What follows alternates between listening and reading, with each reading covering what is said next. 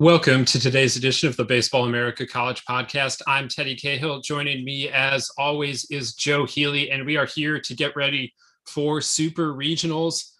That's right, we have Super Regionals this weekend. Very exciting. This time uh, next week, we'll we'll be in Omaha, or the teams will be in Omaha anyway. Uh, out, Joe and I will be in transit, maybe. I don't know. It depends on when you're listening to this. But anyway, we're we're closing in on the start of the College World Series. But first, we've got to get down to those final eight teams. We've got 16 teams left. We're going to get into the, those super regional matchups here on today's edition of the Baseball America College Podcast, which is presented by Rapsodo. Rapsodo has become the industry standard in player performance data. Coaches use Rapsodo data as a measuring stick for player development and evaluation. The Rapsodo National Player Database is a free service that allows you to see how you stack up against your peers and provides a pathway to get discovered by scouts. You can check out the Rapsodo National Player Database at rapsodo.com slash national database. All right, Joe, it's super regional weekend. Very exciting time in the calendar. Some people uh, around the country, I know, believe that this is the best weekend of the college baseball season because of the high intensity drama that you get uh, in those game threes with Omaha on the line, and frankly in the, the first two games as well. Uh, for me, I like the volume of last weekend a little more. Uh, you know, the I, I just like there being a ton of baseball, and, and you know that that's why opening day even is is uh, maybe a, a, bigger highlight uh, in some respects on the calendar for me. But Joe, uh, what what what are your thoughts in general about uh, super regionals, the drama, the viewing experience? It has evolved over time. It, you know, it, super regional weekend used to be my favorite weekend on the college baseball calendar and a lot of that was based on the fact that back in back in the day, as, time continues to, to roll forward, but back in the day, super regionals were on ESPN. Now the College World Series has been on ESPN for a lot longer than that, obviously, but one of the big one of the first big changes in college baseball coverage was getting super regionals on television. I'll, I'll never forget where I was when I found out that hey, like super regionals are on TV. Like, and I hardly knew what super regionals were at that time, but it's just a very clarifying moment for me where I, I happened upon the East Carolina, South Carolina 2004 super regional. And again, I was paying pretty close attention to college baseball then, but just kind of assumed that uh, it's none of it's going to be on TV until, um, you know, until we, we get to the College World Series. And you may, you you kids probably don't know a time before you know there was things like social media that could tell you like basically when anything was going to be on tv at a certain time and what channel and, and how to find it didn't exist to the same degree back then. I did not happen to check my mom's uh, print edition of the tv guide that week to see what was going to be on espn but stumbled upon it. And so that was always kind of a treat. You know it was uh, i got to see the college world series every year on tv but i didn't get to see super regionals. And those were so unique because it was the the actual college ballparks and the college, you know, the, the, the home atmospheres. And there was a kind of a quaintness to it because they were on campus sites. So I, I actually really enjoyed that weekend more. As time has gone on, though, I'm with you in that I like the volume of what regionals gives us. That if hey, if you don't if you don't really like this one game you're watching, if it's gotten out of hand, there's 16 others to choose from in that particular window. Not the case quite with super regionals, and super regionals can also, to a greater degree, than regionals. We get some years where super regionals are kind of a dud, to be honest. I mean, there's only so many games. Also, you know, the Cinderellas sometimes turn into pumpkins in super regionals. We've had, I mean, the Stony Brook is the exception to the rule. We have much, many more examples of Cinderellas getting through to super regionals, winning a regional, getting through to super regionals, and then kind of falling flat. And so you have some of those. You have some that are just bad matchups. You have some teams that just have horrible weekends. East Carolina against Louisville a couple years ago stands out where good East Carolina team that just did not play well in the super regional and was over before you knew it. Um, so all that all that said, I, am with you now that I have evolved to where now regional weekend is probably my favorite weekend, and conference tournament week is frankly right up there in terms of times a year, just because of the volume. So if you, again, if you if you don't like one game, you can find a hundred others, or so it seems, and, and that's kind of nice. Super regionals, you, you are kind of stuck with what you got, and that can be awesome you know 2016 super regionals i think is stands out to me as a particularly fantastic year but there have been a number of others that you get to the end of the weekend and you're just kind of like eh, okay well on to omaha we go i suppose yeah i the on friday you know there's going to be one game in each window there'll be a little bit of overlap and then on saturday and potentially on sunday depending on how many go to game three you'll get more Uh, but yeah, it's just like oh, it's Friday night and there's this there's just one game on. like I don't know. I for for me, I I like the volume play. I like the I like drinking out of the fire hose on Friday nights during the regular season. You know, that's uh that that that's what I love about the the sport is that there, there's just so much going on anywhere you look in, at any given time. But here we do get to to zero in on some of these matchups, and uh, we've got some really good ones. I, I'm excited about what the super regional round can be. Uh, we talked about how this tournament was, has been a little bit chalky to this point, and you know the, the the downside of that, I guess, is that last weekend didn't provide some of those Cinderella storylines. Uh, the upside is that we get some absolutely fantastic matchups, some really premium matchups uh, as we go into super regionals. And then, you know, for the most part, all of that's still on the table for uh, for for a fantastic College World Series full of of big time matchups, big time programs. I don't think attendance is going to be an issue at, at the 2021 uh, College World Series. Just given what the last year has been. But you know, when you have programs like Texas, like the Mississippi schools, like LSU, like Tennessee, like um, you know Arizona, uh, you know I can keep going down this. You, you Arkansas, you, you have these programs that you know are going to travel well to Omaha, and so like you can start getting excited about that as well. So those are the upsides to uh, to what wound up being a pretty chalky tournament. And I'm excited to to to look at some of these some of these matchups. Uh, Joe, before we get into all of these, uh, I think that it's worth touching on a couple of coaching moves here briefly that happened this week. Um, maybe we'll find time to get into these a little bit deeper, but I feel like we probably won't here. So I do want to acknowledge that uh, several jobs were, were filled this week. Most notably, Texas A&M hires away Jim Schlossnagle from TCU after 18 years in Fort Worth. Uh, Schlossnagle is headed to College Station, and he is now going to be tasked with bringing the Aggies their first national title, and uh, he's going to be trying for his first national title as well. It's just about the only thing he didn't do at TCU. Took them to five. Uh, took them to Omaha five times, won conference titles and Mountain West, Conference USA, and Big 12 as TCU worked its way through realignment. Uh, generally just got to the top of the industry. He, he, was the 2016 Coach of the Year. TCU went to Omaha four straight years in there, and uh, now he's uh, he's taking that to A and M. Yeah, and I mean you you said it exactly right there. The, the task at hand is nothing short of delivering A and M its first national title. I think that's that's it, and that's really really lofty, but when you really look at the landscape of college baseball, there are very, very few programs, and, and we won't sit here and do a full accounting because there are some exceptions here. There are some that, that we, we could just sit here and do an entire episode of like parsing this out. But that being said, A&M is one of the few, few college baseball programs out there who that, that has not won a national title that most people agree either should have or very easily could have to this point and has not done so. There are some programs that through the years will win national titles that people weren't thinking of. Also, like I said, I'm sure there are others that would come to mind on this list. However, um, there's just kind of an expectation that A&M should be, and this isn't just baseball, by the way. I mean, this is the reason why they hired Jimbo Fisher to that, you know, uh, massive contract a few years back.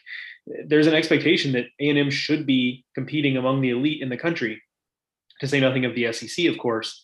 And in baseball, that that's true as well. And they've had little um, dalliances with that. A couple of Omaha trips. They went to Omaha a few times under Mark Johnson before Rob Childress got there. So they they've played on the national stage quite a bit, um, but just not with the consistency A and M would have liked, and A and M supporters would have liked. And that's what's on Schlossnagle's plate. And it's a new challenge for him, and I think that's a lot of what's at play here. Um, he was paid well at TCU. They're reporting out there. Drew Davison of the Fort Worth Star Telegram reporting out there that suggests that they were ready to re up again and you know do what needed to do to keep him. And Schlossnagle just uh, you know apparently just wanted kind of the challenge of A and M, and who can blame him? It's a it's a big challenge. It's for competitive coaches like himself. I mean, it's a you know one of the really big challenges out there to take a program like that and, and take it from great to national title great. And um, I'll be fascinated to see how it plays out over the next few years. He's got a little bit of work cut out for him. Last place finish for A and M in the um, in the SEC West this year, and um, not you know it's it's not a roster that's necessarily ready to compete right away. So there's going to be some some retooling going on there. So uh, the results will not be immediate, but given the track record that he had at TCU, there's there's little reason to expect um, that he won't be able to. Uh, at least on the first part of the job, which is okay, let's get back into place being an Omaha team. There's little reason to believe he can't get there. It's the national championship part that obviously is a little bit stickier. Here is the craziest stat that I found in regards to Jim Schlossnagle and Texas A&M. You ready for this, Joe? A&M has been to the College World Series six times ever. Jim Schlossnagle took TCU there five times since 2010. Yeah, I mean that's that. I mean, they really. What's funny about that too is like the absolute the part of that stat that gobsmacks you the most has to be the fact that like in the grand scheme of things, A&M wildly successful. Like a lot of those uh, trips are relatively recent. Off the top of my head, 93, uh, 99. Those are two of the older ones.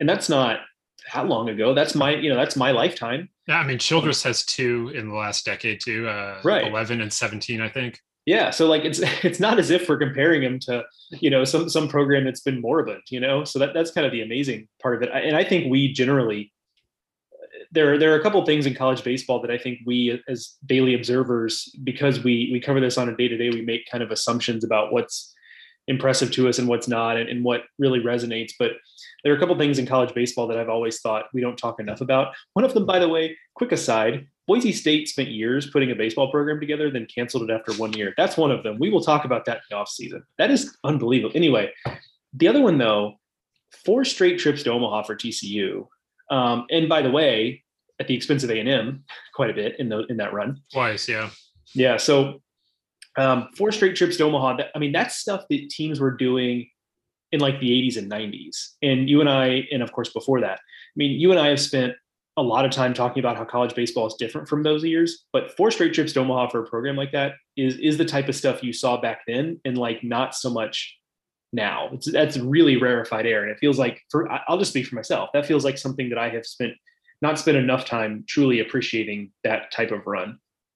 Yeah, I, I think that's fair. I, I, definitely think that's fair. I mean, it, it's incredible. Um, I think prior to that, you had to go back to UNC doing it uh, when they made the two national title appearances as well in that stretch. It just it's not something that gets done very often and uh, anytime you think that somebody's running it off then all of a sudden like oh like you get upset and it, the streak the streak breaks or you know, just something goofy happens. And uh, so yeah a, an incredible accomplishment there. And uh, we'll see we'll see what Schlossnagle can do now at A&M also announced this week Gary Henderson promoted at Utah uh, he takes over the program from Bill Kinneberg after spending the last two years as Kinneberg's pitching coach and associate head coach.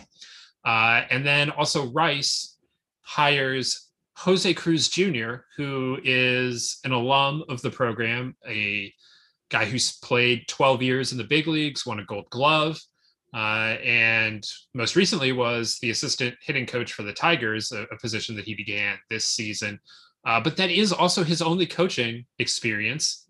He has not worked as a college coach, and now he's taken on a pretty significant rebuild at Rice. So, interesting hire. Uh, you know, big time connections to the program. His son played at Rice as well from 2018 to 2020. That's Trei Cruz. Uh, but it's uh, it's a different thing to to have to take on uh, a rebuild. I think it, it, it, might be one thing if Rice were in a position where they were looking for a coach because Matt Bragga had taken Rice to uh, to a super, and you know he was about to take the A and M job or something like that. Uh, you know where where you could walk in and say like, okay, just keep this going. But no, Rice hasn't had a winning season since 2017. So you know they're you gotta you gotta get them up to speed and then get them into a point where you know you're trying to get them to where they were under Wayne Graham. Maybe Jose Cruz Jr. can do it. We'll uh, we'll have to see.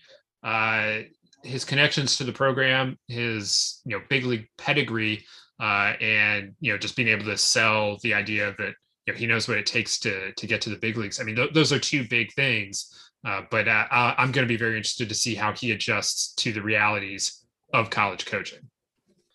Yeah, homecoming of sorts for Cheito, as they call it. Um, you know, I think it's it's fast. I'm fascinated too. Like I'll be interested to see. I think one other thing he has going for him, he's got another son on the team, but Antonio Cruz on the team now at Rice. Um, obviously, Trei Cruz is a much more high profile player. He was a legitimate prospect as well. That was part of why he stands out. But one of the other things I think he has going for him too is is kind of through his sons.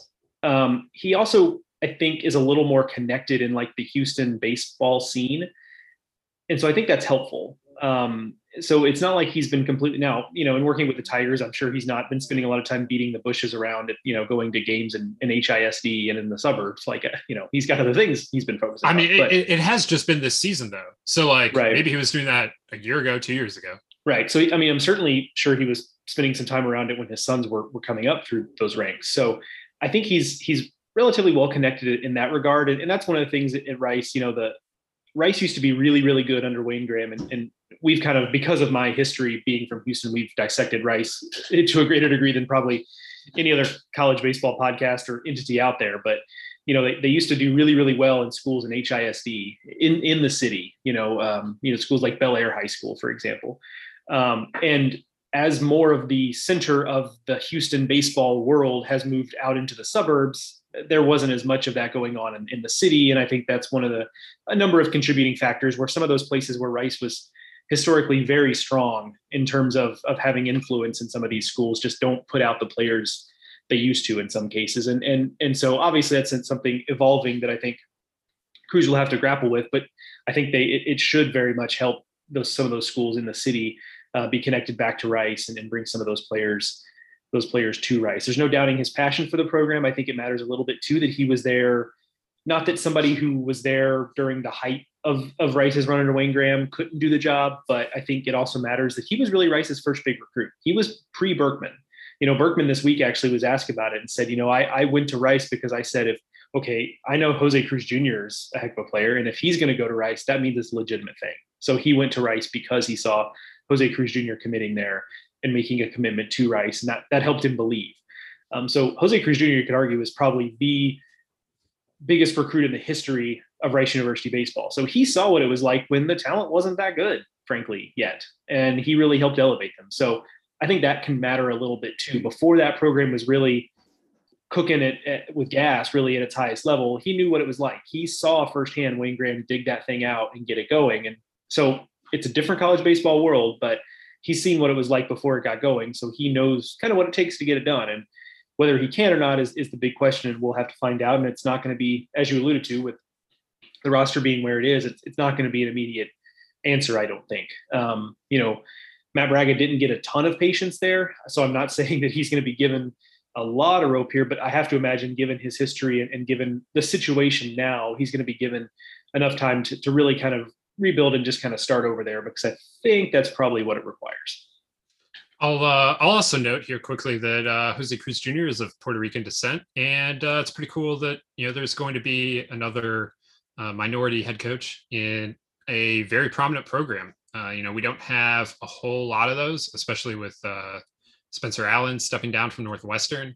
Um, just you know, I know Rice isn't a Power Five uh, program or Power Five conference program or any of the rest of that, but it's uh, it's a very prominent uh, uh, college baseball program. And you know, outside of you know a couple, uh, there just aren't many of them being led by minorities. So that that is that is a, a cool side aspect of the story. has nothing to do with whether he'll be successful or not. Although maybe it does. You know, I mean, we've seen programs be successful recruiting Puerto Rico. I don't know uh, whether that will be a strategy employed at Rice or not, but uh, you know, at least something good to see on on that front. That's something that college baseball has really struggled with over the years, trying to find uh, minority representation in the dugouts. Uh, all right. Also, this week, uh, Florida coach Kevin O'Sullivan announced that he wasn't going anywhere. It was not the GIF from Wolf of Wall Street. That was not the statement that he put out, but it might as well have been. Um, and since John Cohen left Kentucky for Mississippi State in 2008, uh, no sitting SEC head coach has been hired away by another school. So, as you see various SEC coaches pop up in the rumor mill. Yeah, it's just worth remembering. It's it's been a long time since any one of them actually went out and took a job anywhere else other than the job that they they currently have.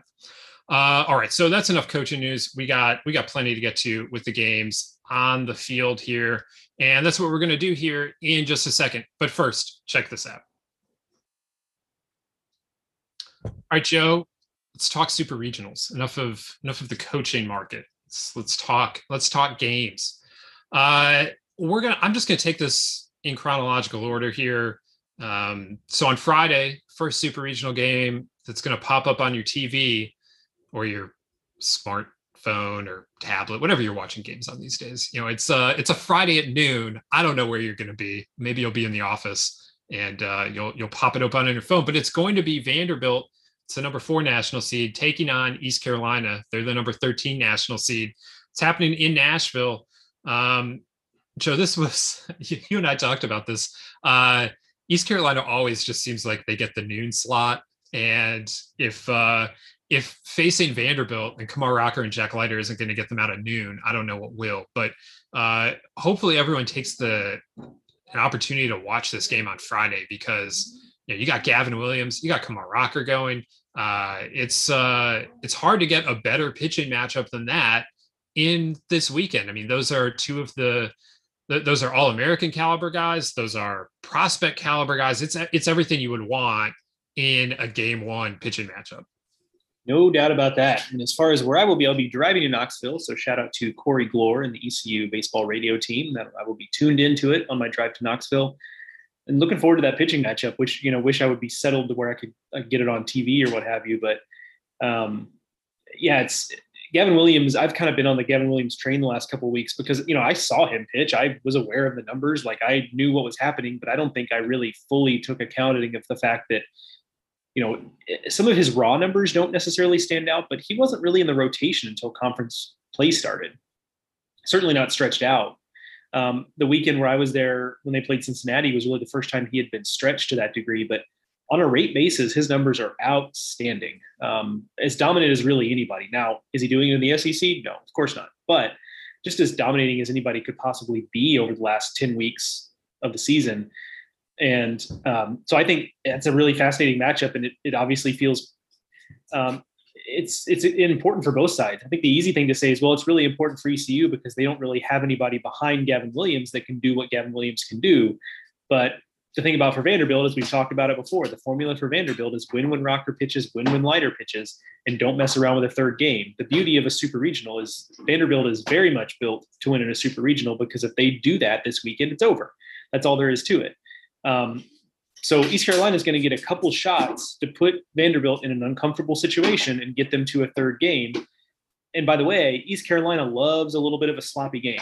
They do a lot of pitching changes. They have a really deep bullpen. They throw a lot of different looks at you. The lineup is pretty deep.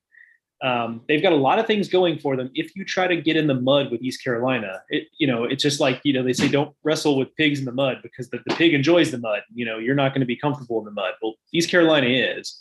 So if we end up with some of these messy, sloppy games where the starting pitching isn't all that great, I think that tilts the balance a little bit. We saw Vanderbilt in a game just like that against another team that also doesn't mind sloppy and ugly in Georgia Tech last weekend, and they pulled it out.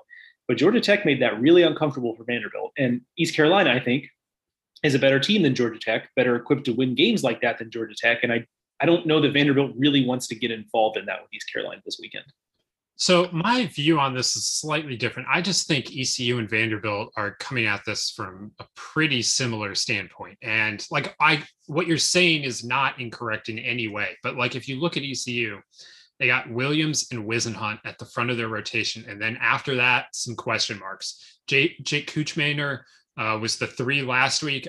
Presumably he would be the three again this week. He's a veteran. He's had a lot of success over his career but this year has not been as successful as the rest. They have an incredibly deep bullpen, probably a deeper bullpen than Vanderbilt, but less in terms of like big time arms. So how is that going to play against a Vanderbilt offense? Like that, that is very interesting for me to see.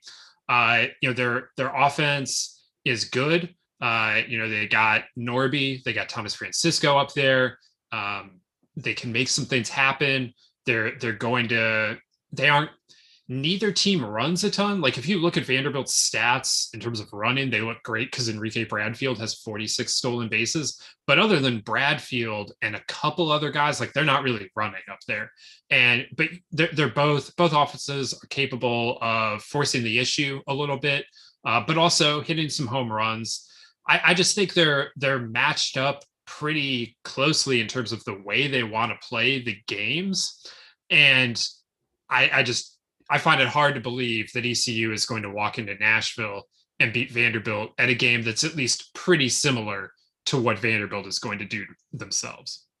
The thing with East Carolina that I think is a little bit of a question mark is, is you know, Whisenhunt, and I'm sure you noticed this too, because you're doing the, you know, the freshman of the year watch all season and whatnot, is that Whisenhunt just really hasn't been the same pitcher the second half of the year. I mean, he hasn't. Yeah, he got injured and it didn't did not it, it hasn't been quite the same year, right? Right. It just seems like he hasn't bounced back. Like I'm not speculating on whether he's still nursing something or not. I'm just saying the numbers show that. I mean, he hasn't thrown more than five innings since mid March. You know, um, and that was you know right before he started missing some time. So it just feels like he's just not quite the same pitcher. And so they, I mean, he's had some good outings. He was good against UCF earlier this season. So I mean, he's still been effective in spots. And as I look at the lines here, they're still winning pretty much every time he starts. So um, you know he's still getting it done in a lot of ways, but there is a little bit of a, a, a drop off there for sure. And so, um, you know, I, I, East Carolina would love nothing more. This goes kind of goes out saying, but to win that first game and be in a position where, you know, that Whisenhunt game can kind of be, you know, a game where they,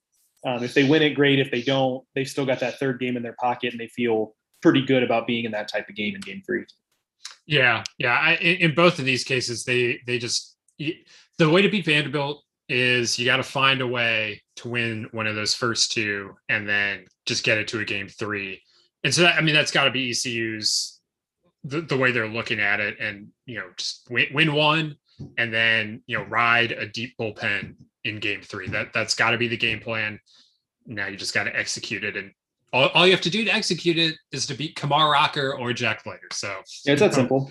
Yeah, good uh Get, go go go for that uh, this weekend there at ECU and uh, well we will see but it, it, I think this is a, a, fun matchup good way to get the round started uh, so after they wrap their game up or probably a little before but anyway the the next one up there on Friday is going to be Texas Tech and Stanford Tech the number 8 national seed Stanford the number 9 national seed this is happening in Lubbock. And you've heard me say it probably 50 times this season on the podcast. You just don't beat the Red Raiders in Lubbock much.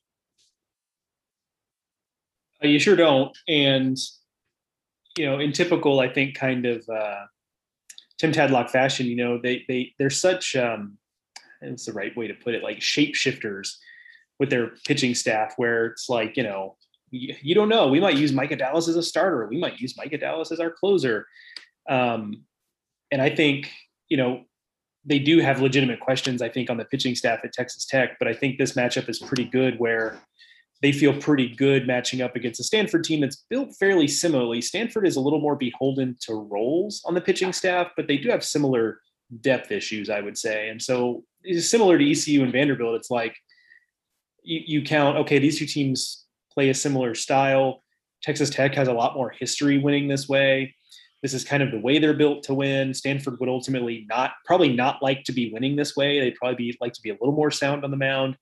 And, you know, oh, by the way, you, you just add all the history of Texas Tech in there where it's, you know, it's, it's at home and this is a team, a group used to winning. Like Omaha is kind of their, has been their second home of late.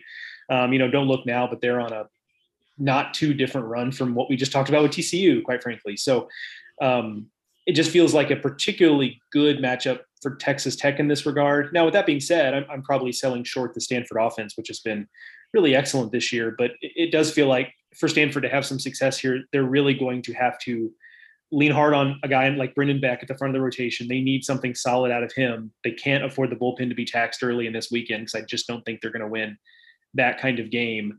Um, and, and they need to get Texas Tech as off schedule as they can. There is no such thing as a schedule pitching wise for Texas Tech, but but you know what I mean by that. It's you know wh- whoever they try to start, get that guy out as quick as you can and start forcing them to cycle through guys because that's where you're going to have a little more success. The the scary thing about this super for me is that it's a day like all all three games are starting at two o'clock local in Lubbock in June. The ball is going to be jumping. Uh, you know, I, I am willing to bank that.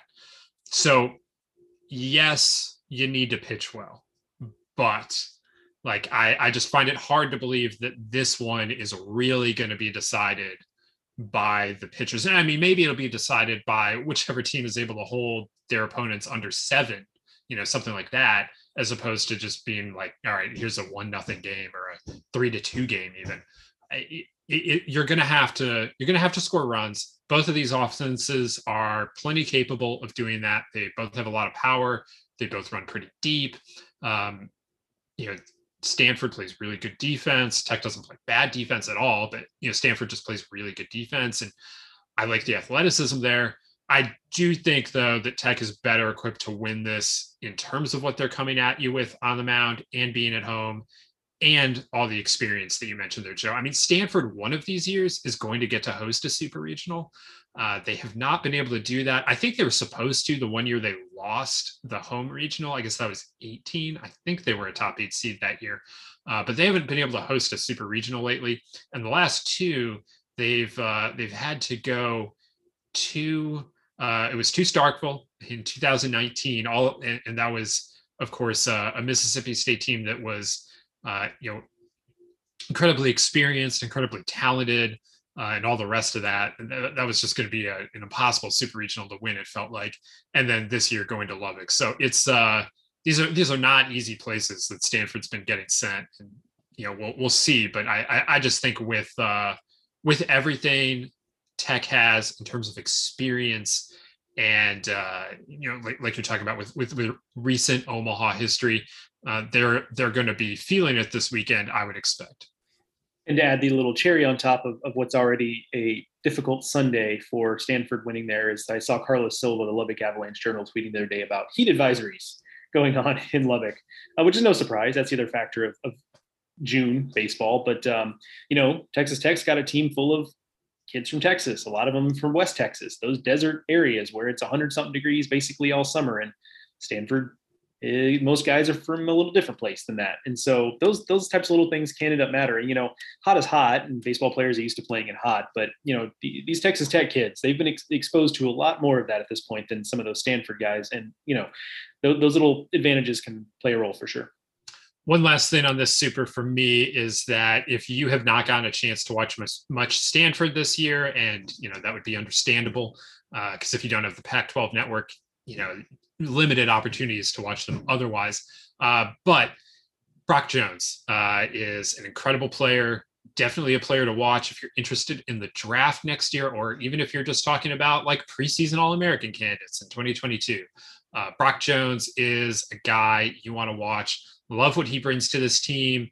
Uh, came to Stanford as a two sport guy. Uh, you know, was going to be kind of a John Lynch type playing safety on the football team and baseball. He's done with the football aspect of it, and he really has taken off this year. And I mean, it's uh, he's just uh, a, a, I I really enjoy watching him. Just really dynamic, really athletic out there. Can just do a whole lot of things. And uh, so if if Stanford, you know, I, I don't want to say like if Stanford does anything, he's going to be at the heart of it. But like, also he might be. You know, he's uh, he, he's just a, a premium premium talent for the Cardinal. A strong jaw in him too. Yes, yes. Strong jaw. He's kind of got that. I like, mean, it, it's it's the total John Lynch package. Yeah, it's like an action movie protagonist. You know, like Brock Jones just kind of looks like he'd go into acting after his playing days are done. Well, and you know, Brock Jones, he's already got the action movie name. You know. True. Yeah, he doesn't have to go by any sort of pseudonym. Like that works for sure. Yeah. Let's do it. Let's let's cast that movie. Yeah, it's a shame, you know. He, I mean, there, there are, you know, if he was at UCLA, like, boom, the film school's right there. Like, I don't USC. know what Stanford's or USC, yeah, even better. Like, I don't, you know, so I don't know what Stanford's film school situation is like, but it's probably not that. uh, already, we are moving on here, and at six o'clock on Friday, you got number one Arkansas. That's that's number one period. Uh, Arkansas, and they are hosting North Carolina State, which was the number two seed in the Ruston Regional. This is the first time we've been talking about a team that was not uh, a, a seeded host last week. NC State, though, coming in incredibly hot. They really turned it on in the second half. They dealt with some COVID issues in the first half of the season, just not a good start to the year at all. It's why they didn't host, but they've been as hot as anyone in the second half. They swept through the Ruston Regional, uh, and they are back in Super Regionals for the first time since 2013. And all they have to do now is go on the road and play Arkansas, which uh, I mean, you, you, guys know, you guys know about Arkansas. You've, you've been listening to the podcast. Best team in the country, uh, elite defensive team, incredible clutch performers, especially because of Kevin Kopps at the back of the bullpen or wherever they pitch him. Uh, he was not just pitching. Like it's hard to say a guy who came in in the third inning of Monday's game seven is a back of the bullpen guy, but like that is he's a relief ace is the is the way to to go with that. Also the SEC pitcher of the year, also the nation's ERA leader. Uh, so yeah, that guy. Um, you know, and uh, I just a lot of athleticism, a lot of depth in this lineup, a lot of power. NC State's going to have their work cut out for them if they're going to be able to do anything on the road. But I, again, just the the way they've been playing, their their top four to six pitchers match up really well with anyone. If they get off schedule, it's not the depth isn't really there, but if if they're able to just keep it tight, keep a tight group of what they're using on the mound, uh, you know, they they'll have a real chance here in Fayetteville. Let me return your serve a little bit because it sounds like you have a like there's a little lilt of optimism in your voice there, and, and I'm not saying I don't have that, but let me return your serve a little bit. If NC State pulls a massive upset here and wins this super regional, what do you assume happened? Um, well, I would assume that NC State stuck to its pitching script. I would assume that everyone that somehow NC NC State wins this has to make sure that Kevin Kopps gets in a game, uh, one like gets in a game, ideally both of the first two games, because you saw what he did on Monday night. He threw seven innings. Um, if they have to do that in game three again, I assume he'd be up for it. You got to make it so that they can't do that. You got to get him in both of the first two games, even you know in a losing effort.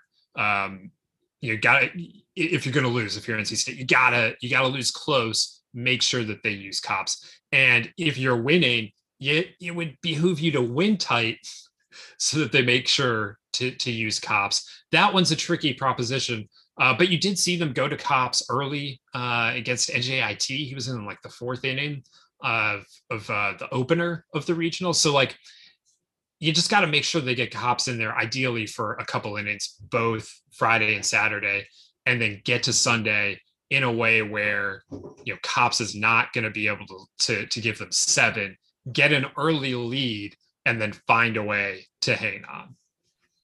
I think a lot of that tracks with what, what I'm thinking. Like I, I think the Kopps thing is important. I I thought of as like a slightly different variation on that, which is that I would kind of assume maybe that NC State like really blitzed Arkansas starting pitcher early to where Kopps gets in the game, but it isn't enough, right?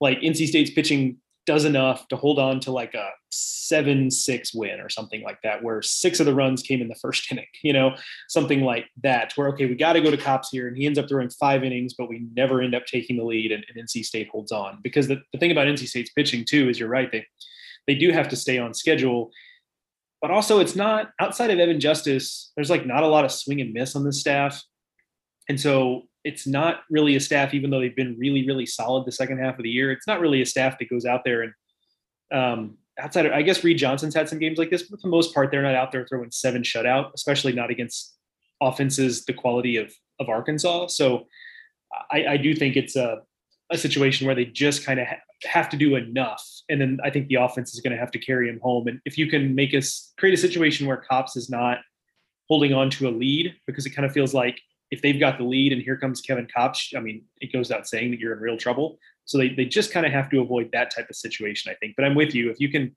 if you can get him into games, I mean that's Nebraska caught a break when they when Arkansas had to do that against NJIT and it didn't end up mattering. But there's a different scenario where that does matter, you know, like um, that's not unfathomable. So I think it's something similar there for NC State where they, they need to get Kopps to get in and get used in a pretty substantial way early on. Ideally, in a situation where they're trying to play from Arkansas is trying to play from behind, they just can't quite get it done. Yeah, and I don't think Kopps has pitched three games in a row. So if you if you get him in in the both of the first two and get it to a game three, like you're still gonna see him on Sunday night, but we don't. It's just we don't know what it would look like, and it would greatly reduce the the likelihood I would think that he's going five, six, seven innings. So that's the way it's got to go down for state. Now, are they going to be able to follow that script? That's a very tight script we're outlining, and yeah, there's just very little margin for error. But I mean, that's that's true. You're playing the number one team in the country. Um, I don't know what the you know I I didn't watch enough at Ruston, and I don't think NC State got pushed in Ruston enough to know like are they going to get tight in moments. Um, because that's one thing Arkansas is definitely not going to do. It doesn't seem like they it, they've been playing tight games all year long. I don't expect them to to freak out just because Omaha is on the line. They've uh, they've been playing close games. They they're they're comfortable in that moment. Uh, they got Charlie Welch to come in and, and be the pinch hit king. Like they, they, got all sorts of things they can do late in games if they need to. So you know, what what is state going to look like if they get pushed like that? I, I, I don't think we have as good of an answer. Especially we it's hard to say when there are you know ten thousand plus uh, Arkansas fans calling the Hogs. You know, I you don't know what you're going to do in that moment until you're there. So uh, responding to that moment is also going to be critical for the Wolfpack. All right, last game of Friday night is Arizona and Ole Miss. Arizona, the number five overall seed, Ole Miss, the number 12 overall seed. Arizona made the light work of the Tucson regional. Uh, light work might be overstating it. They swept the Tucson regional, though. Ole Miss got pushed by Southern Miss, but they uh, they pull out the Oxford regional. And you have a rare situation here, Joe. I haven't looked up to see how often this has happened, but I know it's a rarity that you have an SEC school going to a Pac 12 school for a super, uh, which just sets up a, a pretty cool dynamic this weekend there at Hi Corbett. Yeah, it can't happen all that often. Like it, yeah, you're right. I mean, that's that's got to be a little bit of a a little bit of rarity. I'm sure there are other, especially a high end school. Like, so it's one yeah. thing, like back in the day, like this wouldn't have happened because of the way they did super regionals. Now, since we're seeding all, all 16 and just conference matchups happen where they do, you know, whatever, re, interregional, whatever. Um, but, you know, back in the day, you know, if this had happened, it probably would have been an SEC two or an SEC three. They, a Pac 12 team probably would not have been matched up with an SEC host. Yeah, I think that's right. That's a good point yeah, and and you're right that we would just have fewer opportunities for this because you know it used to be if you were a, a West Coast team that had hosted a regional, like you could pretty much set your watch to the fact that you were taking on another West Coast team in a super regional. That was just much to the consternation, by the way, of of West Coast fans. I mean, how much have we heard heard that through the years? So, uh, regardless, uh, yeah, I, I think this um, this one's gonna be a lot of fun. Um, you know, and you know, unfortunately, our Ole Miss friends in the media who maybe aren't traveling to Tucson, I have a feeling you're in for some real late nights. Um, some of those games, you know, you got I, Ole Miss being in the uh, Central Time Zone helps buys you another hour there, but you know, Saturday's a a 10 p.m. Eastern start, so those to be some late nights there for the uh, Ole Miss contingent that is not making the trip to uh, to bake in the sun next to Nick Suss in the um, Tucson heat. So. Um, one thing that's kind of interesting to me about the super region, this is a, a very specific thing, but it is something I am fascinated about. And that's that Arizona has to be comfortable, like even against Doug Nikhazy, although less so against Nikhazy, obviously, but they have to be pretty comfortable. Like we are going to score runs in this regional. A, because we always score runs, and B, we're at home. And, you know, C, Ole Miss has pitching questions beyond Doug Nikhazy and I guess Taylor Broadway on the back end. So they have to be pretty confident in that. So on the flip side of it, Arizona also knows that they are going to give up some runs because they've given up runs all year, and Ole Miss is a very, very good offense. But it does make me wonder if, you know, we've seen Tim Elko do some superhuman things, and I wonder if it's an opportunity for Arizona to kind of neutralize Elko just because, you know, one thing that other teams haven't necessarily been able to do in the postseason is neutralize him in the way they have because they in these tight games, a team like Southern Miss, for example, probably doesn't feel like, well, we can't really work around Elko because we can't put guys on base. But if you're Arizona, like Tim Elko on first base because of a walk is kind of a liability for Ole Miss, right? I mean, they're going station to station at that point. So if your choice is Tim Elko is going to go yard on us here, or we're going to put him on and force Ole Miss to go base to base on four singles to try to score a run, like maybe that's maybe that's a better option because we know we're going to score eight runs. So as long as they score seven or fewer, we're okay. Um, and so again, that, that's a really specific thing, but for some reason, it's it's one of the ways places my brain went when I started thinking about this matchup because you know one or two runs are important, but if Ole, if if Arizona is going to score 13 or 10 or whatever, like one or two runs is is probably okay as long as you just don't give up you know as many runs around that. So um, the degree to which you know Tim Elko is as much of a factor here, uh, I'll be fascinated to see. There are definitely going to be runs in this in this uh, weekend. That these are two of the best offenses in the country perhaps the best offense in Arizona. Ole Miss not that far behind, I don't think. Arizona's bullpen though has been very good of late, and I'm interested to see them against this Ole Miss offense. And for that matter, they just pitched really well. I mean, they did not have to play Oklahoma State last weekend. The, the bracket worked out so that they played Grand Canyon once and then UC Santa Barbara twice. And while Santa Barbara has an okay offense, like that's not it's not the Gauchos thing. So yeah, I'll, be a little more interested to see like what you know. Garrett Irvin was outstanding uh, on Saturday against UCSB in the winners bracket game that basically won Arizona the regional right then.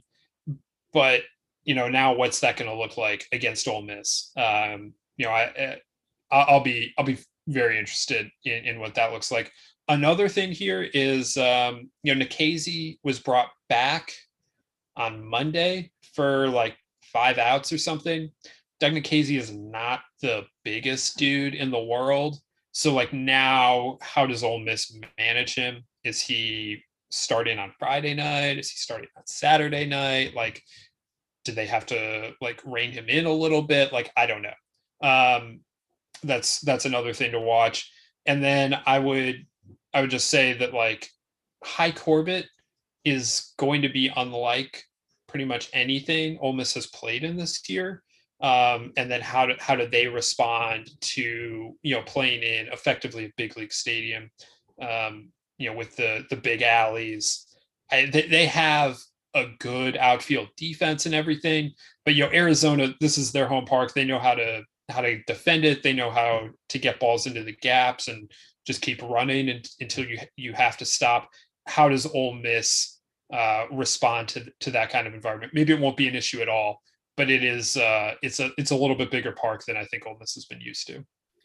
It is interesting because these two teams are very good offensively, and they and they kind of come at it from different respects. Arizona has a couple of guys with pretty decent home run numbers, both freshmen, by the way, Jacob Berry and and Daniel Susac.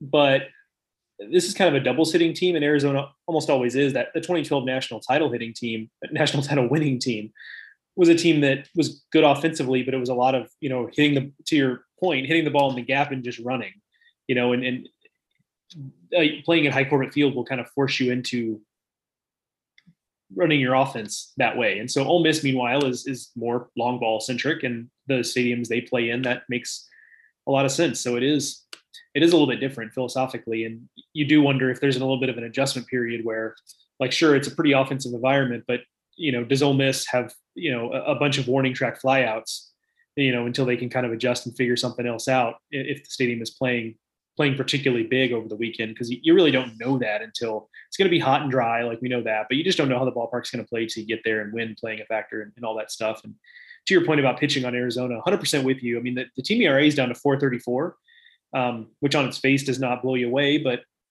given where it was and given how good this offense is, like that's that's way more than good enough for Arizona to win basically every game where it pitches to its averages.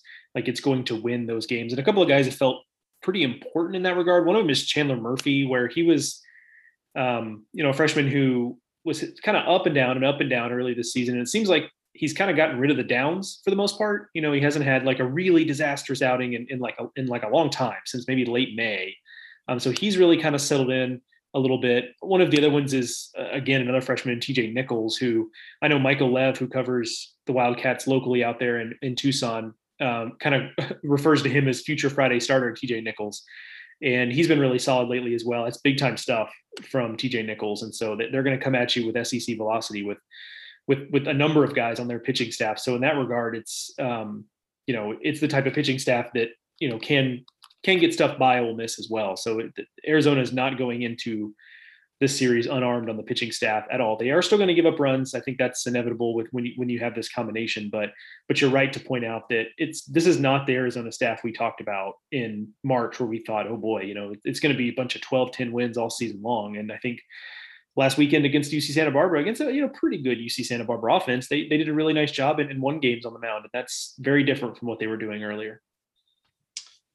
All right that wraps up the first round of supers. So th- those those series run Friday to Sunday. This next group we're going to talk about begin on Saturday and run Saturday to Monday. Of course, uh, Monday being the uh, the if necessaries. Uh, we're going to start on Saturday at noon in Columbia, South Carolina, where Virginia is taking on Dallas Baptist. This, of course, happening in Columbia because these are both number three seeds. And in this strange pandemic year, uh, to host a regional or super regional, you had to set up a testing site for COVID 19. And that requires weeks, not days. So the NCAA was stuck with their predetermined sites and they picked Columbia uh, for this one for any number of reasons, and we kind of got into that uh, earlier in the week, and not worth revisiting here. Uh, but point is here, you got Virginia, you got DBU. I don't think either of these are Cinderellas. Yeah, they're both three seeds, and yeah, I mean that means there's going to be a three seed in Omaha, and unless South Florida wins, uh, it's super regional against Texas. We'll get to get that in a bit. Um, you know, these this will be the high, the lowest seeded team in Omaha. However, we're talking about Virginia, and like, yeah, maybe I goosed Virginia a little bit in the preseason when we put them in the top five. But like, look, I really believed, and now they're a super regional team, so I'm, I'm not here to apologize about that. And then you're talking about DBU, a team that like, yeah, okay, it's it is a Missouri Valley team, and for a Missouri Valley team to be in super regionals, let alone Omaha, I mean, it's not something that comes along too terribly often. Although you know, it does happen. This is the second time in 10 years that DBU has made a super, Missouri State made a couple in that time. So you know, it, it, happens, but th- this is also a consistent regional team in DBU. It's a, as Jim Schlossnagle put it last weekend, it's an Omaha program that just hasn't been to Omaha yet. So that's what you got in this one. Um, I, I think it's a it's a pretty intriguing matchup here. Uh, you, you've got Virginia, which has been playing better in the second half, much like NC State, a lot, a lot of pitching. Uh, and then you got DBU, which I just look at as a really veteran, really experienced team. And uh, Joe, I know you you can dive into DBU further, but like I, I I don't know that like any team here has a really significant advantage uh, over the other one. Like I, I, think the big advantage here is is UVA's pitching, but it's not like DBU is. It's not like the Pats are, are slouches on the mound either. No, they're they're really not. I mean, they they they don't have the depth Virginia does, and that shouldn't be surprising. We're talking a you know ACC power program, national title winning, all that kind of stuff against what's ultimately a, very very high end mid major, but a mid major nonetheless. And, and, depth tends to be where that difference is. You know, DBU can DBU can go man for man. You know, for Virginia for the most part, but once you get kind of into the depth, we're talking a little bit. It's a little bit different story. So that's where the, the difference often is there. And I think you you'd see that here. And, and I'm with you. The, the big advantage here, if we're, if we're going to find one, is I think Virginia pitching. But DBU's offense is good enough, A, to upset that a little bit. I don't think there's anybody. Virginia has pitching that can shut down DBU's offense. However, DBU's offense is good enough to where we we cannot just assume that Virginia will shut down DBU's offense. It's an offensive environment in Columbia. I think that's advantage DBU if you're looking for one. They certainly are a lot more comfortable playing that type of game. However, I would have said the same thing about Old Dominion last weekend. Old Dominion's offense really struggled last weekend.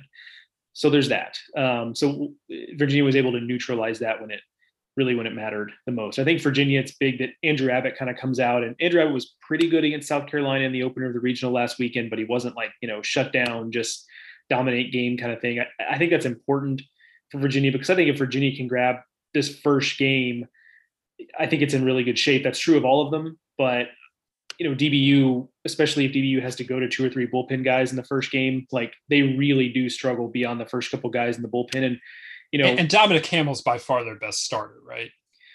Yes, yeah, he's the guy that gives you some some big time stuff, like true power five stuff. He's also the only guy that really gives you length. Their other two starters have thrown less than 70 innings. Now it's a little unfair because Luke Eldred is still recovering from Tommy John. He's only in the last few weeks thrown even six innings in a start. So he's been extremely effective this year. He just hasn't thrown a lot of innings. So if Abbott can outduel Hamel, and Hamel, by the way, like hasn't looked as good the last few weeks. Maybe he's hitting a little bit of a wall. Um, he's also a guy who traditionally his stuff doesn't hold all that well. You know, he's a guy that comes out throwing mid 90s and doesn't hold it. Um, so that's just kind of the his mo, I think.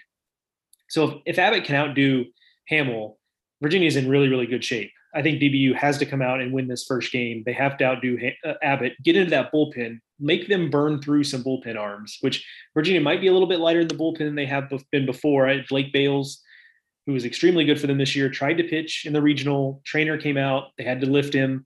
I, you know, I haven't seen any sort of update there. I haven't looked for it either. Um, but their bullpen's good enough to where like one guy is not going to make a huge difference, but it can make a difference if DBU is able to get them off schedule. And these bats are good enough that they absolutely could do that in day one. Yeah, I um, I just like the moxie that UVA is playing with right now, and the uh, the thing is, uh, DBU's got that too. I, I think both of these teams they, they came through a lot to win their regionals.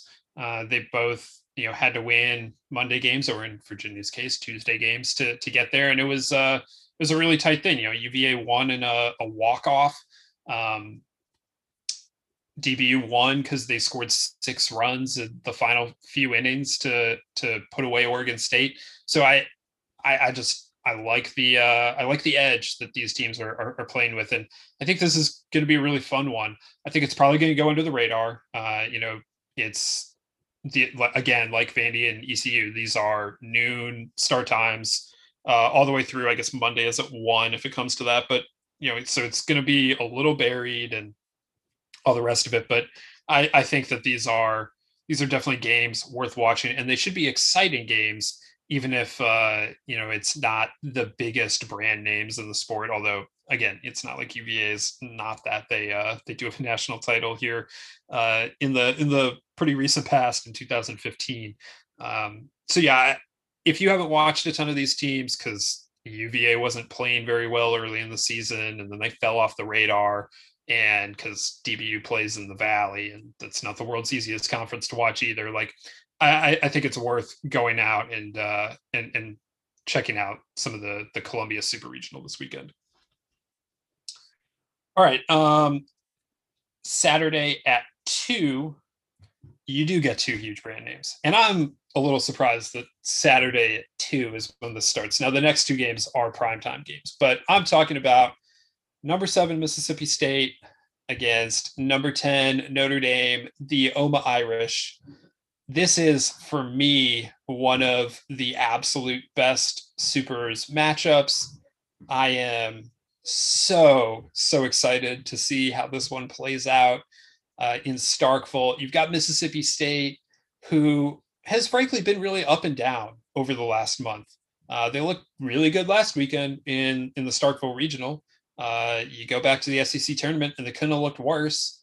You go back one more week, they look great against Alabama Go back one more week, looked real bad at home against Mizzou. So, like, what Mississippi State are you going to get this weekend is like my biggest question. And then number two, the question on everyone on Twitter's mind in Mississippi is, well, how's Notre Dame going to respond to the new dude? And I mean, while I'm not that concerned about it, Notre Dame's a pretty veteran team. Like they've been through some stuff but you know i've been to a super regional at the new dude and it's uh it's a different kind of thing like there are not many environments like that in college baseball. So how is notre dame going to respond to that? But we are talking about a team that scored 50 runs in three games last weekend and only gave up five. So you know i, I i'm i'm really into this one. I've talked a ton about notre dame over the the, the season.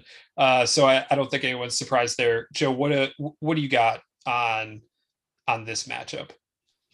Well, if, if Notre Dame's performance last weekend wasn't enough to make you believe in this team being able to get to Omaha, I think one thing that could also help is that like Mississippi State continues to send signals that its pitching staff maybe just really can't be trusted. Like the stuff is is clearly good. Like there's no doubting that. But Christian MacLeod against VCU last week is really not particularly good. I mean, he dominated with 12 strikeouts, but he ended up, you know, having to get lifted in the sixth when they'd scored four runs on him. And the week before against Tennessee, he wasn't very good. The week before that against Alabama, he was. Um, but there's been a lot of up and down for him. Will Bednar has been better lately. Um, you know, again, he also had a great start against Alabama. I'm sensing a theme here, but you know, Jackson Fristoe struggled again. They they he didn't make it out of the first inning against Campbell in the regional final last weekend, and that's kind of just a continuing pattern for Jackson Fristoe over the second half of the season. And you know, Houston Harding tends to kind of be the guy that at the bullpen they can get some length out of that they have on occasion started. But the last time they tried to give him a weekend starting assignment, it was in that Mizzou series, and he wasn't good.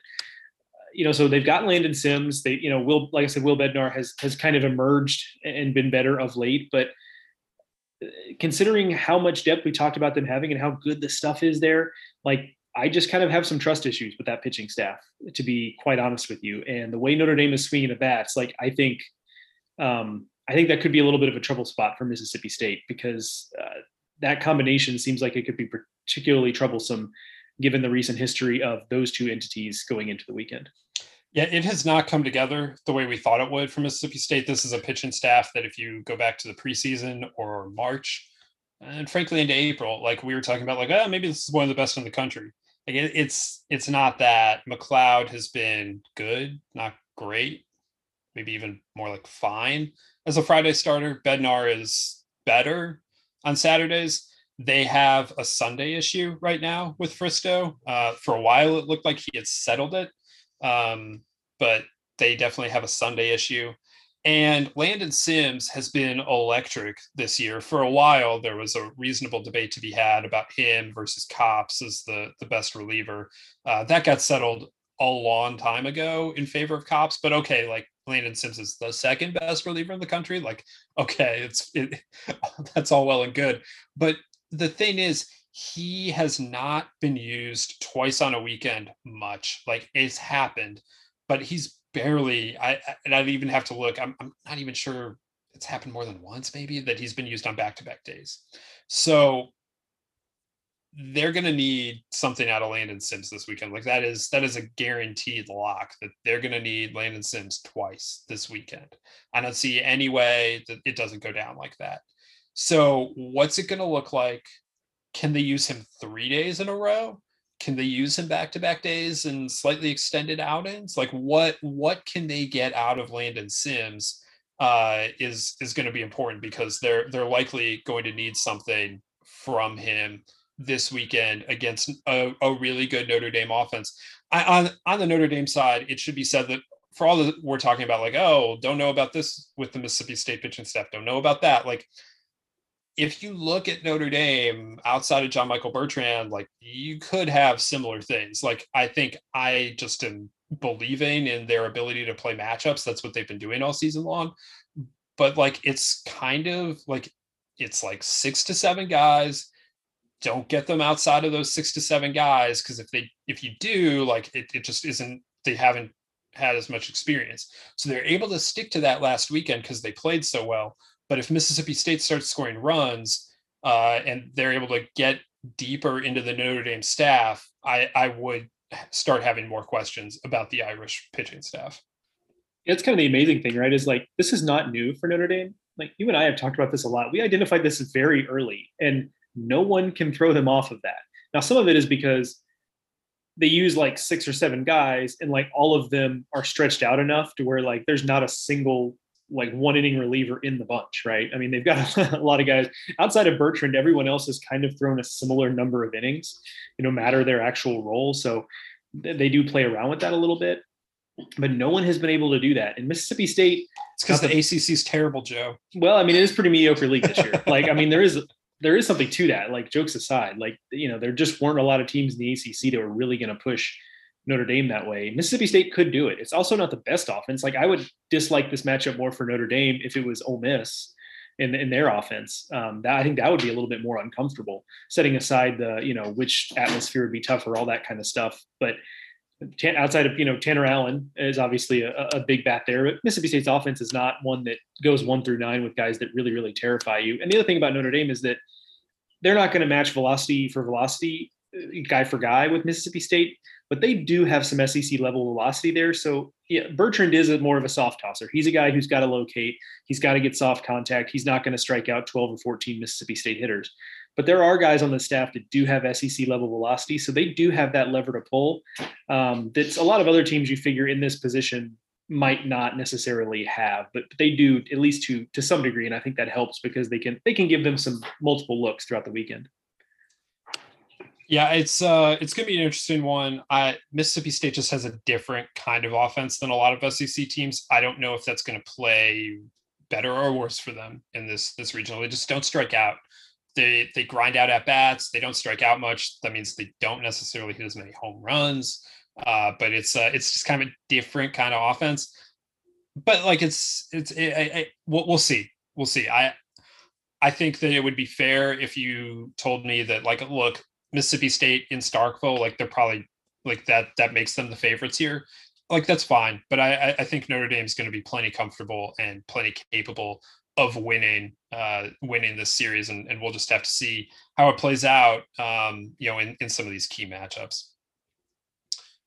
Uh okay so next one on saturday night seven o'clock number three tennessee against louisiana state. Lsu was the number three seed in the Eugene Regional, they come through the losers bracket all the way through the losers bracket after losing the opener uh, there to to win the regional and set up an all SEC super. So uh, SEC fans, rest assured, there will be an SEC team in Omaha this year. You know, uh, no matter what, you're, you're, you're guaranteed one. Um, this one is a really interesting matchup, mostly because of what's happening on the diamond. You've got Tennessee going for its first uh, College World Series appearance since 2005. They're playing incredibly well. Uh, you got LSU, which all of a sudden seems to be playing pretty well here. Uh, they really turned it on there against Oregon over the last uh, weekend. And of course, this has a chance to be the final weekend of Paul Mainieri's career, or a chance for him to get LSU to the College World Series as his final uh, in his final act as a head coach uh, in in both LSU and, and, his overall career. He is he is retiring at the end of the season. He announced that before uh, the NCAA tournament began, and uh, so we're either th- this could be it for uh, for Paul Mainieri. Uh, but the the way the Tigers are playing, the way they played last weekend, you know, I don't want to rule them out. Though I do think Tennessee is going to be incredibly difficult to beat it's gonna be a fun weekend. I'm looking forward to to being there and taking in that atmosphere, which looked just over the top wild at the regional. um, and that starts, and this is not a criticism. That starts from the top down. Like you know, I was I sat in on that. I'm sure many people who are listening saw that the quotes being aggregated on Twitter in the immediate aftermath. But Tony Vitello's media availability yesterday, where he said, you know, he was asked about you know last time they played Paul Mainieri you know, had a quote where he said something like some of the Tennessee fans were downright, I think nasty was the word he used or whatever. And it, it was a similar word if it wasn't that exactly. And Vitello said, you know, if that's what we want to call it, like I want them to be that. And he said in no uncertain terms that, you know, I want them to be that because that's, I think they're trying to match what they see in some of these other SEC stadiums that frankly have been rocking and rolling for a lot longer than we have here. You know, um, I think Tennessee's kind of reveling in for once, for the first time in a long time, having a really true home field advantage here and, and being able to tout the atmosphere at Lindsey Nelson.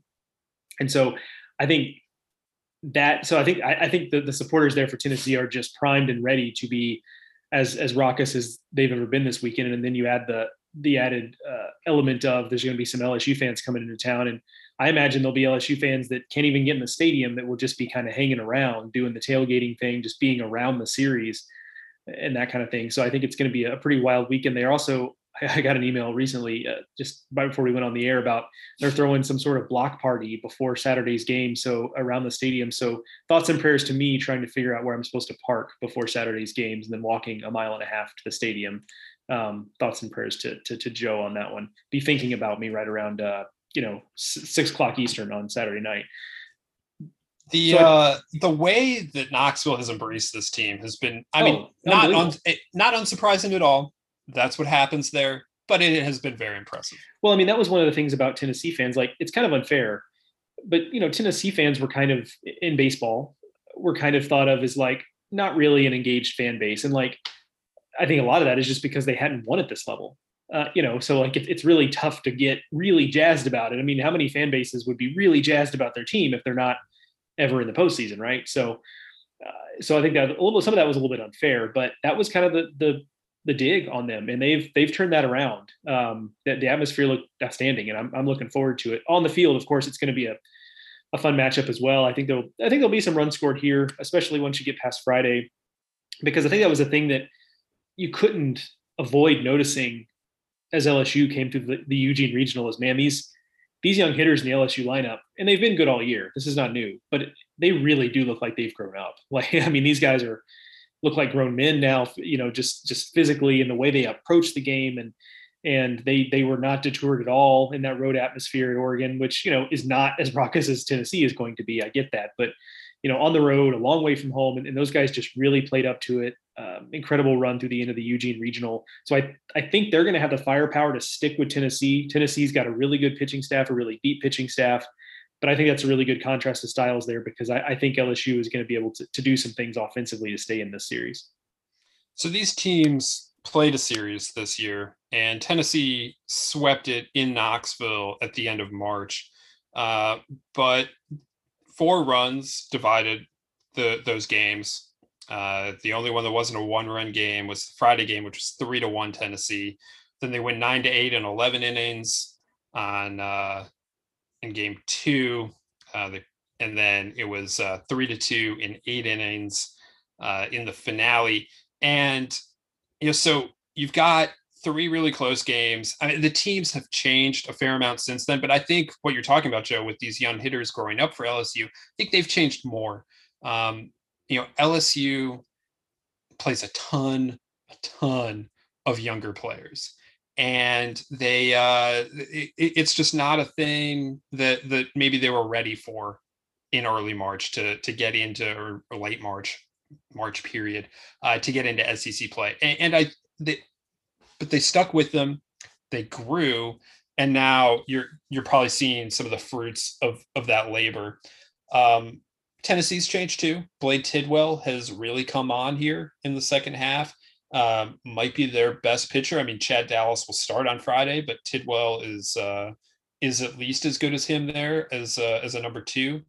Um, you know, some some of the the Tennessee hitters have that, that started slow have come into their own uh, as as the season has continued. So I, while you do have the series on record, um, I'm not that interested in looking back on it and saying, well, Tennessee swept it, so like they'll they'll take care of business easily this weekend for two reasons. One, the the growth of both teams that I'm talking about, and then two, like it was, yeah, it was a sweep, but it could have gone the other way very easily, and and so I I just don't know how instructive that that series is anymore.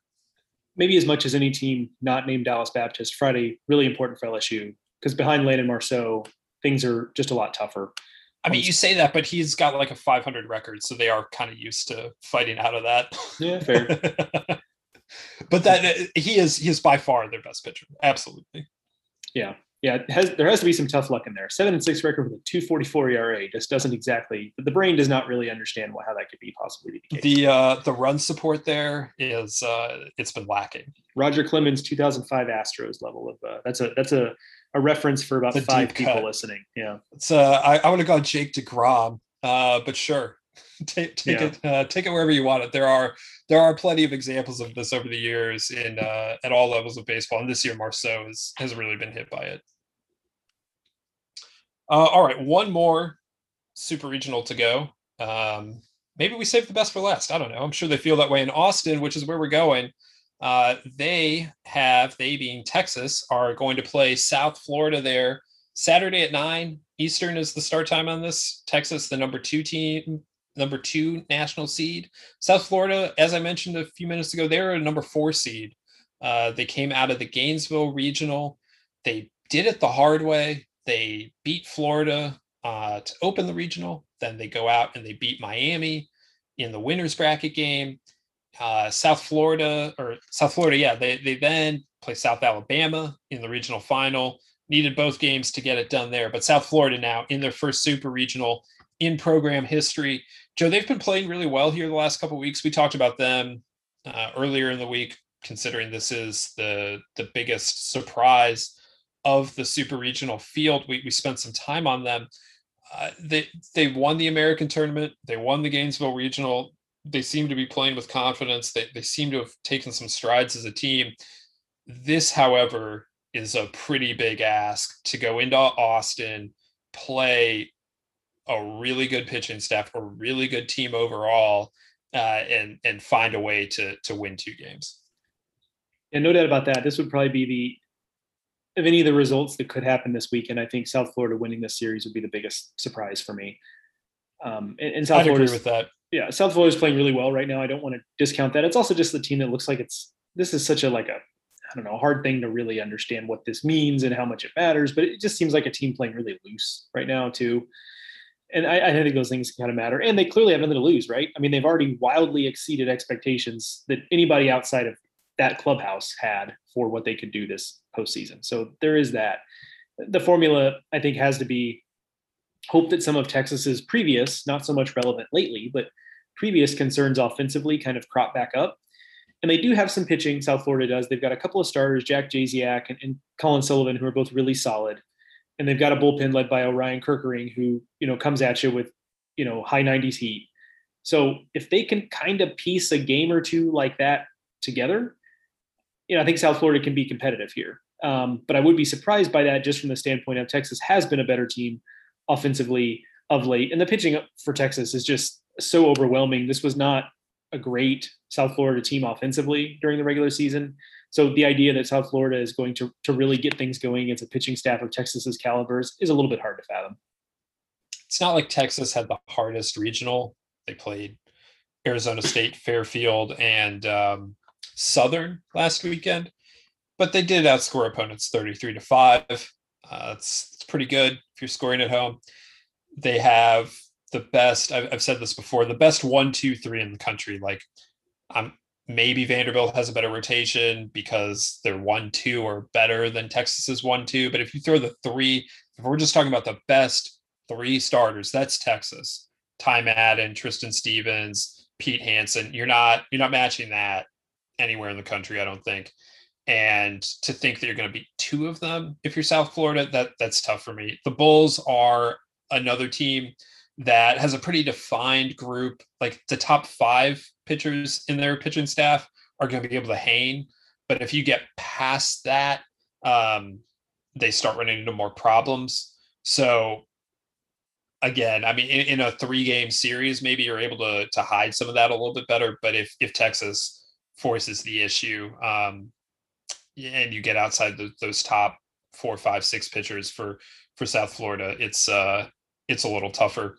Um, yeah, so I, I, this would be a huge upset if South Florida can do it again, but I, it's a big upset that they're here now. So cannot discount the the belief that they're playing with. They've got some offensive pieces that are are pretty tricky, um, but uh, it's uh, it, it's going to be hard to do it against this this Texas pitching staff because not only is it the best one two three in the country, they have a three-headed monster at the back of the bullpen that has just been so good for them all all uh, all year long. Certainly in the second half, anyway. And uh, I I would I'd be very surprised if uh, if we aren't seeing Texas in Omaha as a result. So one other thing about this is that uh, these are you got the Bulls of South Florida, you got the Longhorns of uh, of, of Texas. We, we we got a lot of a lot of livestock going on in this super. Oh, no kidding. I'm glad they don't have live mascots. They don't feel compelled to like put them together and try to make them interact with each other. I mean, that seems well, like I mean, Bevo did not do a good job of interacting with Uga at the Sugar Bowl no. two years ago, three years ago, whatever that was. Yeah, what an ill-conceived idea. Who thought who signed off on that? Well, they were like, it would be wouldn't it be cute if the bulldog went to go visit this like massive cow or bull rather? Mm. And the answer was no. No, no. it would not be. no, it turns out animals are territorial yeah, um, yeah, quite a matchup there. Like exciting uh, livestock matchup for sure. It's the uh, Houston Livestock Show and Rodeo come to life. Uh, the the um the uh, a treasured tradition Houston, by the way. The Houston Livestock Show and Rodeo is uh, is more than more than just a livestock show and rodeo. I'd argue it's a, a cultural sensation. I would highly recommend it. Anybody comes through Houston in the month of March to, to check it out. Something I grew up going to, love it, still enjoy it uh, to this day. But uh, the, the thing about South Florida too is, yes, we need to appreciate it for what it is, right? Because they have succeeded expectations. I also think this could be just a really fantastic jumping off point for a team. And we may have talked about this on the, the recap podcast from regionals, but I think this could be a really good jumping off point for a team that could be really good in 22 and maybe 23 because you know they've got some a lot older, of youth on this team. Oh, A lot yeah, of youth. They've got some older players. Orion Kirker, you know, eh, he's actually young too. I, I'm mistaken on that one, but they've got some players who are a little bit older. I was thinking of Colin Sullivan, redshirt senior Colin Sullivan, being the older guy. But outside of him and a couple of guys here and there, a lot of freshmen and redshirt freshmen on this team playing big, big, big roles. And this is the type of experience that you can't really a they didn't expect to get and b you can't really replicate that can really grow a team up fast and so this feels like a team that should have arrived next year maybe that started to grow up a little bit early and now they're here and while it would be a massive um, upset if they were to win this super regional like taking it just for what it is like this is fantastic experience for a team that i think is really going to be something to reckon with in the american next year and the year after I think that's uh that's definitely a really good point. Um, that this is uh, th- this is also just a team that you know from for themselves the just the confidence factor. Yeah, the experience and and playing in these kinds of environments is is a, is important, but the confidence that they'll be able to play with and the seriousness with with which other people like our like us are, are going to take them next year it, it is going to be different by virtue of having this experience and then uh, you know me looking down and realizing, you know, it, when I'm looking at, at a fall ball uh, lineup for South Florida, like, huh, yeah, they uh, this is this is the lineup they ran out there in, in Austin, minus one or two guys, and um, I, I that will be uh, that, that's that's definitely a really good point, Joe. All right, so those are the super regionals. Um, I'm not going to ask us to uh, to make picks here. I think you probably could generally guess where the wind was blowing if you uh, if you just listened through all of this. Uh, but Joe, if if I told you that one of the top four teams, so that's Arkansas, Texas, Tennessee, and Vanderbilt, was not in Omaha, who are you saying that it that it is? Vanderbilt. Um, I thought about Tennessee, but I just think that atmosphere is going to be. I think there's such a home field advantage built in there. I think it's also a team just brimming with confidence right now. They they seem like one of those refuse to lose teams. Um, but I think Vanderbilt could. Now they're the favorites in all of them. So let me be clear before you know I get accused of not respecting the, the top seeds. But they're all the favorites here. But I think Vanderbilt because they they do have such a clear third game problem on their hands, and we saw it again in the regional, right? Like getting pushed the way they did by Georgia Tech and in, in that final game. You know, we, we saw it just front and center once again, the struggle there, and the fact that Rocker and Leiter have been human, uh, very, very extremely talented humans, but humans nonetheless. After periods of time earlier in this season when they both looked inhuman in terms of what they were able to accomplish, so I would go Vanderbilt too because I think this is also an East Carolina team that they've knocked on the door just so many times. And I get that it's a different team every year. And so there's not necessarily this, you know, carryover effect like you might see in pro sports, but it's a program that's just been on the been right on the doorstep time and time and time again. And I, I think this might be a group that's kind of ready to break through because I, I, do think they can beat you in a lot of different ways. I do think their their depth is is really really good this year, maybe beyond what it has been in the past, and it just kind of feels like a team that's ready for that step. I want to say Tennessee, I think it'd be a fun story to have LSU in Omaha one more time. Uh, it would be a really fun story to have Tennessee in Omaha for the first time since 2005. But I, I think it would be that'd be a fun thing if if these Tigers uh, made it to Omaha with with Paul guiding them one last time. Part of me wants to say Arkansas because I think NC State is a really good team playing really well right now. Um, but I think you might be right with with Vanderbilt being the pick. I, I think that might be the the the right one of these uh these top four seeds, all of which again, yeah, they're they're heavy favorites, I would say. Um, but that that might be the the one to look at. Obviously, in five through eight, feel not not even five through eight since six is out of there. Uh, but the, the rest of them, like a little more open. Um, you know, again, in, in one of them, we don't even have a, a seeded team, but uh, that those top four teams, they, they all just seem so good and uh, definitely have to be considered favorites in a, yeah. in a significant way this weekend. Yeah, and there there will be inevitably there's always a super regional where the the, te- the lower seeded team just looks like the better team, and it's like, well, okay, I guess we we learned a little something about where where these Starkville. teams are, right? So that that's your that your that's your you're calling your shot there on that one. I guess you. Ah, I don't I don't know what you're talking about. I didn't say anything. Oh, okay, all right. That was a cough, huh? Yeah, de- definitely Starkville. De- definitely, yeah, yeah. yeah yeah so i mean this is uh, one of the great things about super regional weekend though is there's i mean we, we really because we go back to the best of three format it, it really does feel like you kind of get more of a heads up look at these two teams facing off whereas regionals the teams in regional finals might not have played at all to that point and they've played different numbers of games and you do get a little bit of imbalance there. Um, super regionals though it's it's heads up it's straight up the teams have to have to beat each other. And that is what makes this round so much fun. So we will be back here with another edition of the Baseball America College Podcast on Tuesday, I guess to to recap it all. Uh, can't do it on Monday since uh, Supers will be will be wrapping on on Monday, but we'll uh, we'll be back here to talk all of the Super Regional wrap up. Start to get ready for Omaha here next Tuesday. So make sure you're you are subscribed to the Baseball America podcast on your favorite podcast app, be that Apple Podcast, Stitcher, Spotify, wherever you get your podcasts. You can find it hit the subscribe button. You can follow us on Twitter. I am at Ted Cahill. Joe is at Joe Healy BA. There's plenty of content over at baseballamerica.com to help you get ready for super regionals, get ready for the draft, get into the pro season, whatever you're looking for. We've got it over there at baseballamerica.com. Thank you all to listening to this edition of the Baseball America College Podcast, which, like every episode, is presented by Rapsodo. So for Joe, I'm Teddy. We'll talk to you next time.